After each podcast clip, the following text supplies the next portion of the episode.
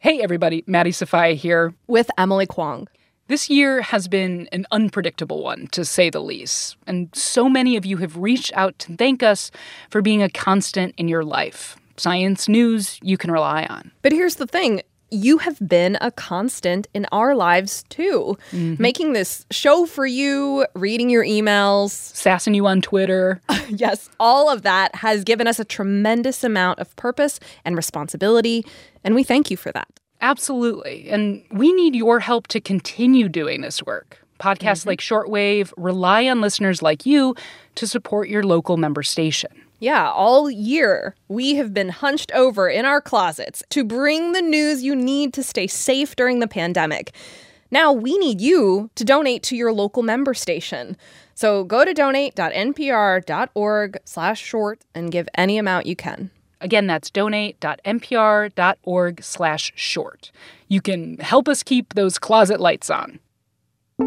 You're listening to Shortwave from NPR. States all across the country are experiencing a surge in coronavirus cases. For doctors working in community clinics like Alberto Marcelin in Omaha, Nebraska, that's no surprise. There was a time where we weren't getting any positive cases. We would run 10, 15, 20 tests per day, zero positive.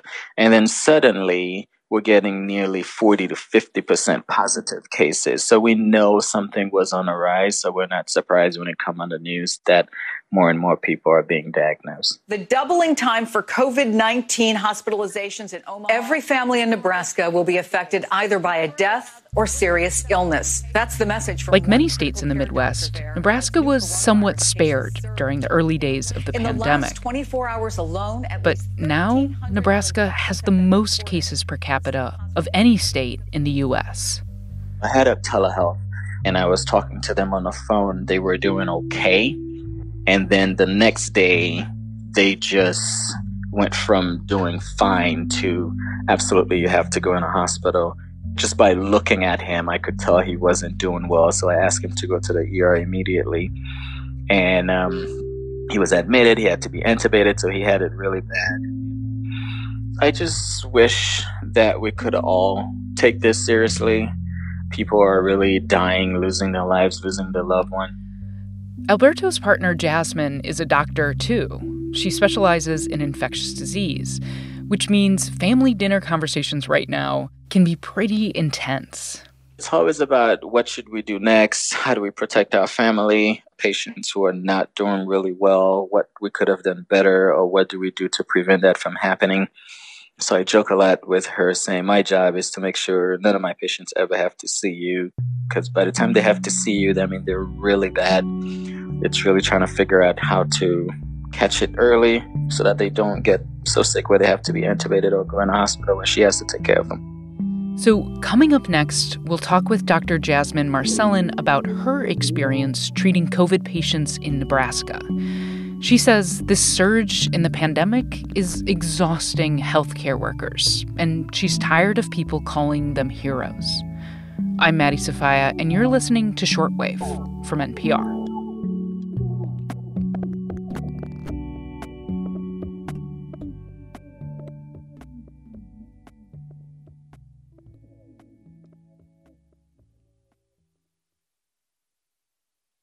As of yesterday, Nebraska is considered one of the highest risk states in the country. And some of Alberto's patients have ended up in the hospital at the University of Nebraska Medical Center, where his partner, Dr. Jasmine Marcelin, is an infectious disease specialist. This particular hospital is known as one of the most pandemic ready hospitals in the entire country. Back in 2014, the hospital had one of only a handful of biocontainment units that were prepared to take in Ebola patients. And now it's taking in hundreds of COVID patients. Dr. Marcelin, how are things looking right now at the hospital at this point in time? Well, we have been going through a, um, a, pattern of a surge over the last several weeks, and we uh, we were noticing that we were seeing more and more patients that are coming through.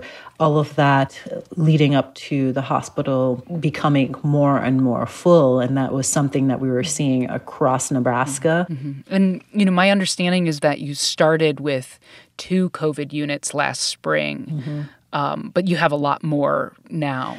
Yeah, so our our hospital is um, we still have a little bit of room, not much room left how it has progressed over the last several months has made it so that we, uh, by early last week, we had been up to 10 COVID units that we wow. had uh, stood up in the hospital. And so, several floors of, of one tower, we had to jump to another tower to create more COVID units. Mm-hmm. And we seem to have just a need for more and more units uh, being opened.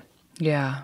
So I know that, you know, even though that Nebraska has a tremendous amount of cases per capita, you know, one of the highest in the yeah. country right now, it does not have a mask mandate in place. Um, many schools remain in person. You know, restaurants and bars are open for indoor dining, and I think you know it's safe to assume many people gathered in in groups over the Thanksgiving holiday. What are you anticipating for the trajectory of cases in the region and, and capacity at the hospital? So, usually we would expect to see that, you know, when you see numbers doubling maybe every 14 to 21 days, we can expect to see that after, you know, major events or large gatherings would be anticipating surges. And so, as a whole, as healthcare professionals in Nebraska, we have all been pretty anxious about the uh, holiday season, knowing that it's really such an integral part of us as society to gather together.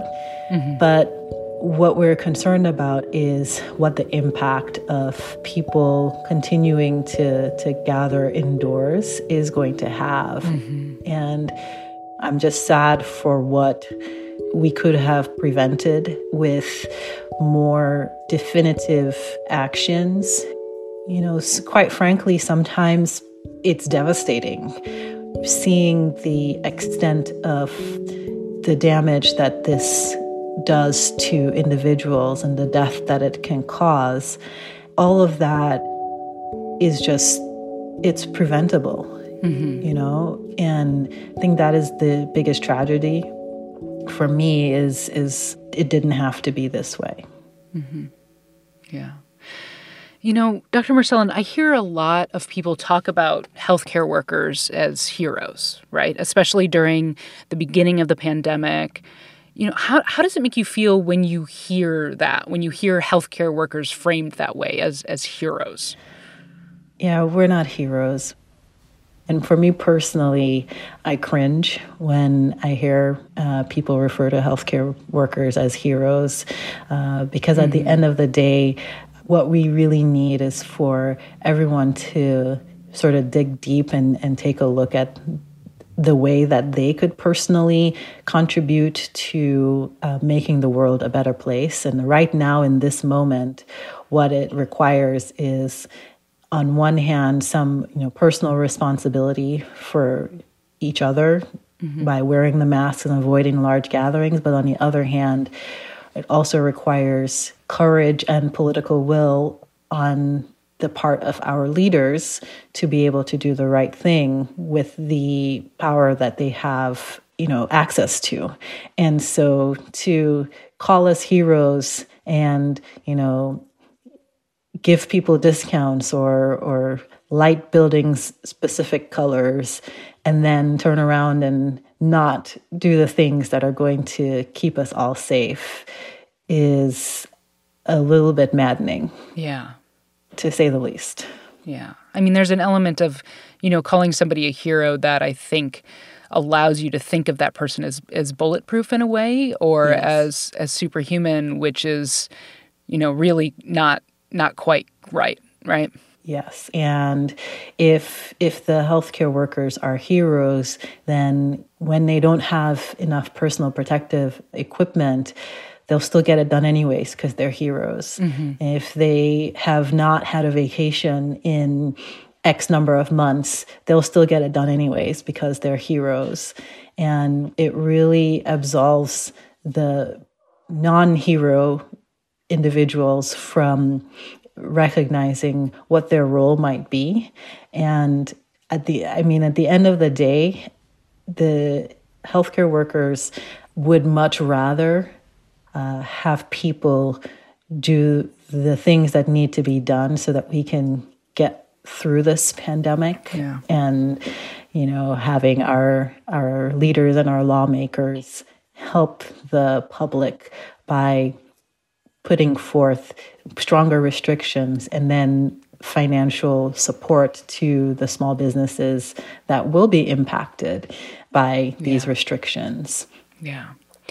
You know, before we go, I think I think it's really important for people to kind of understand what's what healthcare workers are thinking and what they're going through and what we're asking of them. You know, you're under immense stress. Like how are you doing?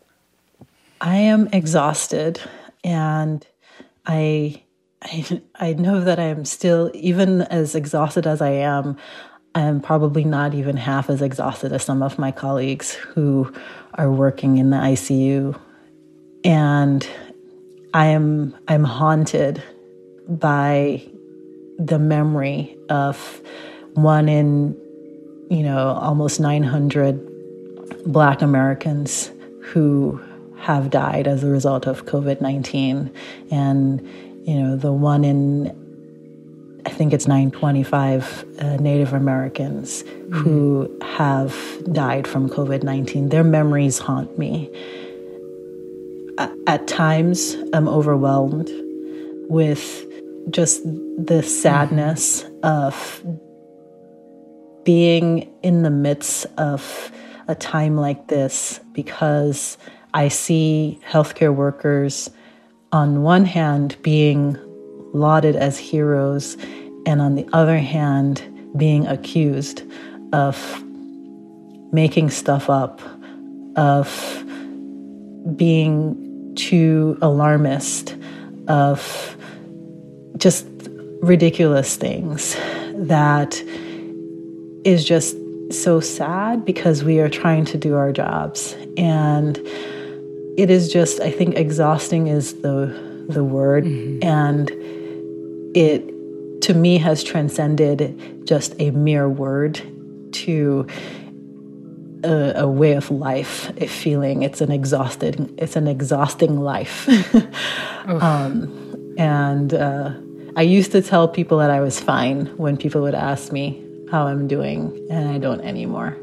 Um, particularly, you know, for for me as a as a black woman physician during this time it is compounded by a feeling of of inadequacy of being able to protect my community.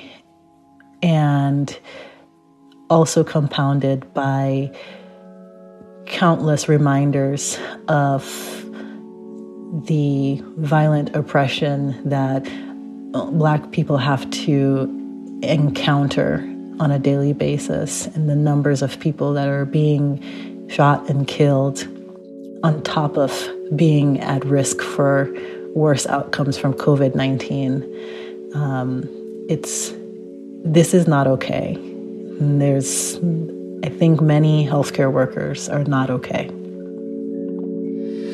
Whew, wow.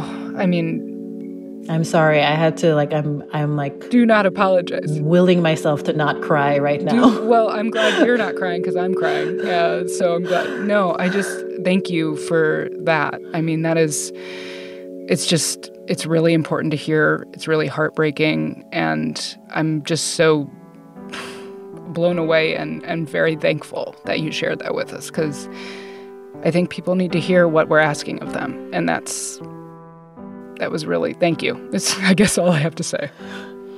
Thank you for for receiving it. Of course. Of course.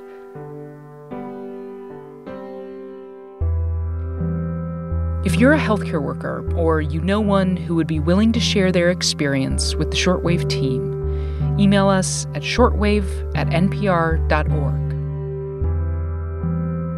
This episode was produced and reported by Brit Hanson, fact checked by Ariella Zabidi, and edited by Gisele Grayson. I'm Maddie Sofia. Thanks for listening to Shortwave from NPR.